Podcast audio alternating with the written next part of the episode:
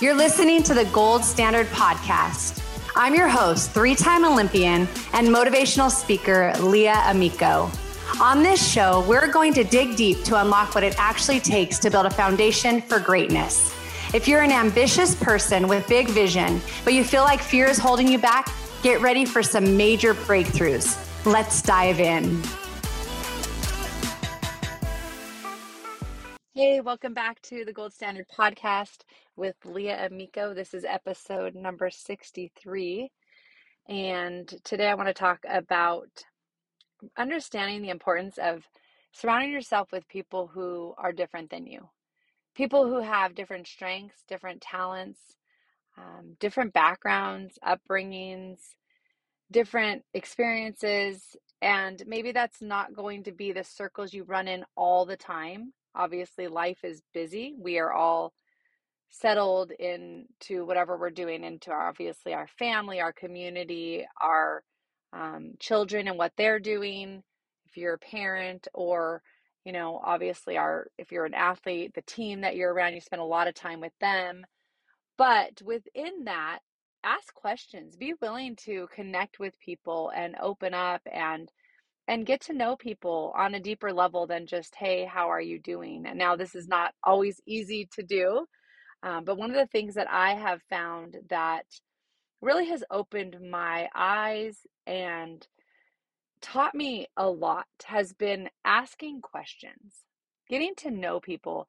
I've been blessed and fortunate to be able to travel around the world, and I love learning about other cultures when I travel to Europe or to Israel or to different parts of Central America, when I've done that, I, I just love learning and hearing people's stories and learning about them. And at times, I just, I can't even believe what some people go through and how resilient they really are. But at the same time, here in America, we all go through so many different things. I, I look back at my Olympic team and just even the background, I, I loved the fact that we were so different, not only on the field, right? We had different roles that we played, different strengths. We were all different shapes and sizes.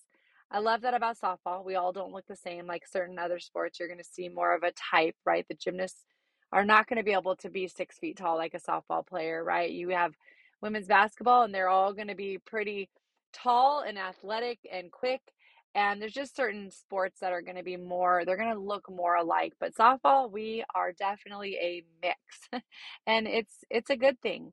But off the field as well i loved being on my first olympic team. It taught me so much. I was used to growing up and being on really good teams but being in a, an environment where the athletes were always within one or two years growing up of my age and then when i was in college you know there was maybe a four age four year age gap my freshman year in college, I did have a senior catcher who was in her fifth year. And so I was just turning 18 and she was actually married and, you know, 23 at the time. And so that taught me some stuff for sure. I loved actually hanging out with her and learning. Like, even though this is a different season, we're on the field together. So that was pretty cool. But my Olympic team in 1996, my first Olympic team when I was 21 years old, that showed me the biggest um, diverse group and and taught me a lot of how well people can work together. Our youngest athlete was 18 years old. She was still in high school. And then our oldest athlete was Dot Richardson, who is a good friend of mine who coaches Liberty softball now and she was 34 years old.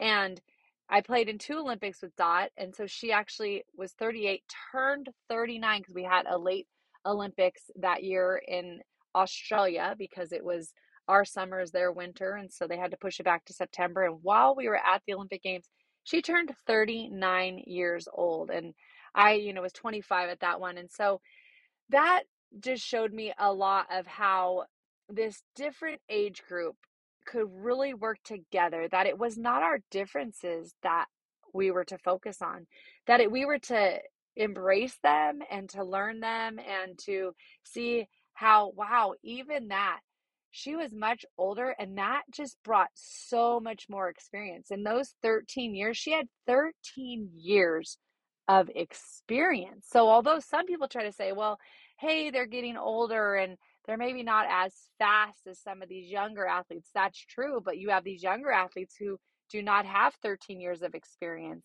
and understanding and wisdom. And so I was very appreciative and just wanted to be a sponge and to learn from that. Obviously, that's why coaches go into coaching. They have experience, they're older than the players, they usually have a background of having learned really well through the sport. Um, and from their own mentors and their own coaches, you add all of that into play, right? The people they've been under. And so I just really learned a lot in that Olympics of the importance of not only being that sponge, but again, re- respecting and understanding those differences. I think back to how one of our athletes was um, adopted and how that played into, you know, her um, having this opportunity to be on the Olympic team and different people growing up in different parts of the country. That was another thing we would talk about. We would joke how one of our athletes was, um, I think, from she was from Delaware and literally was like they had a massive snowstorm and they were snowed in to where like snow was halfway up their door and she had to work out inside and that was her training. I mean, I thought it was bad when I had to go to Oregon and we were my husband and I were first married and we lived at Oregon and it rained every single day and I had to do a lot of training inside and that was different to me. But then I see these athletes, at least once the sun came out for me, I would go out to the field immediately, but not for them and the Northeast, I mean, they had snow that stayed on the ground. And so just even learning just what they had overcome and had to go through and the challenges and how they faced adversity in different ways than I ever had to, especially living in California.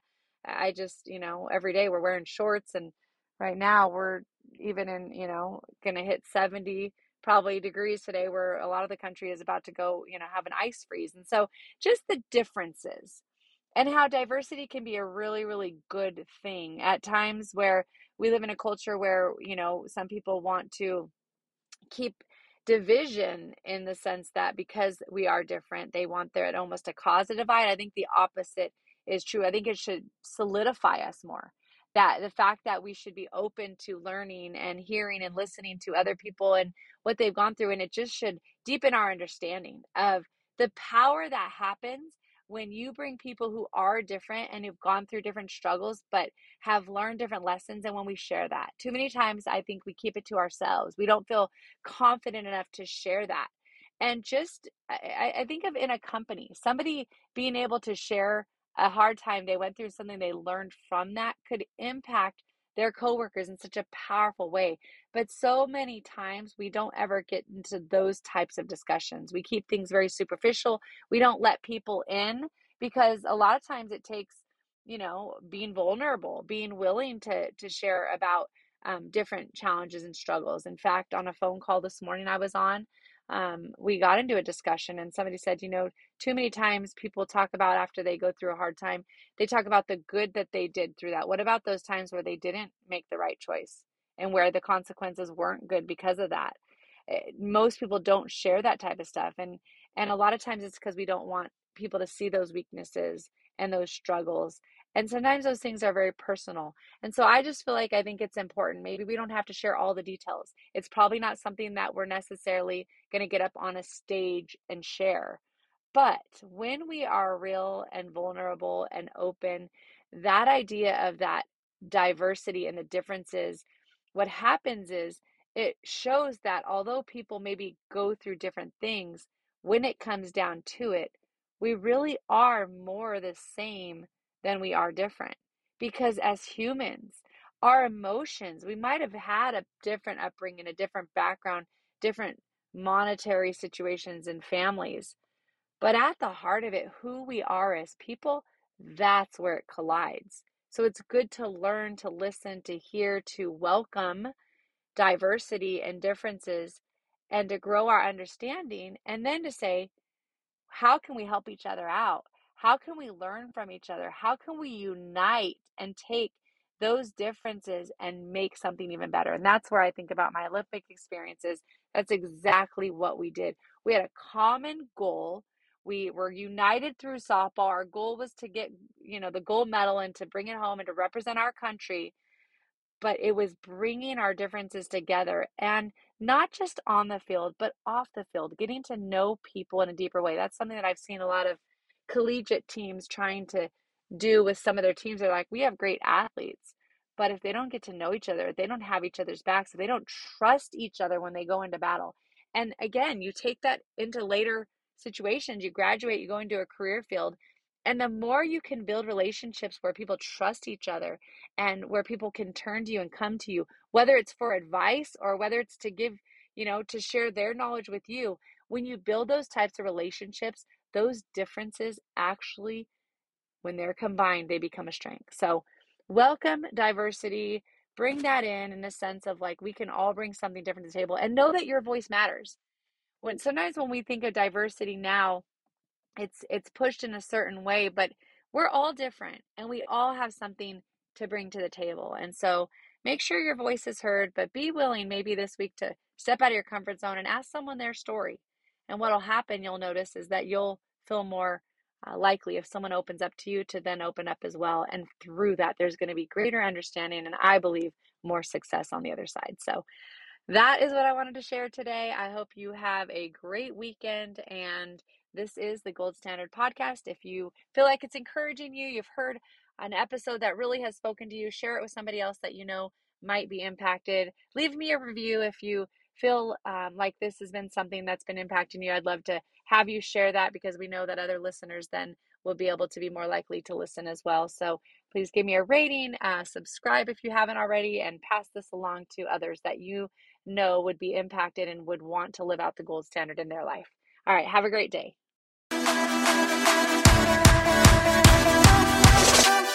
Thanks again for joining us for this episode of the Gold Standard Podcast. If you enjoyed what you heard, please share it with a friend.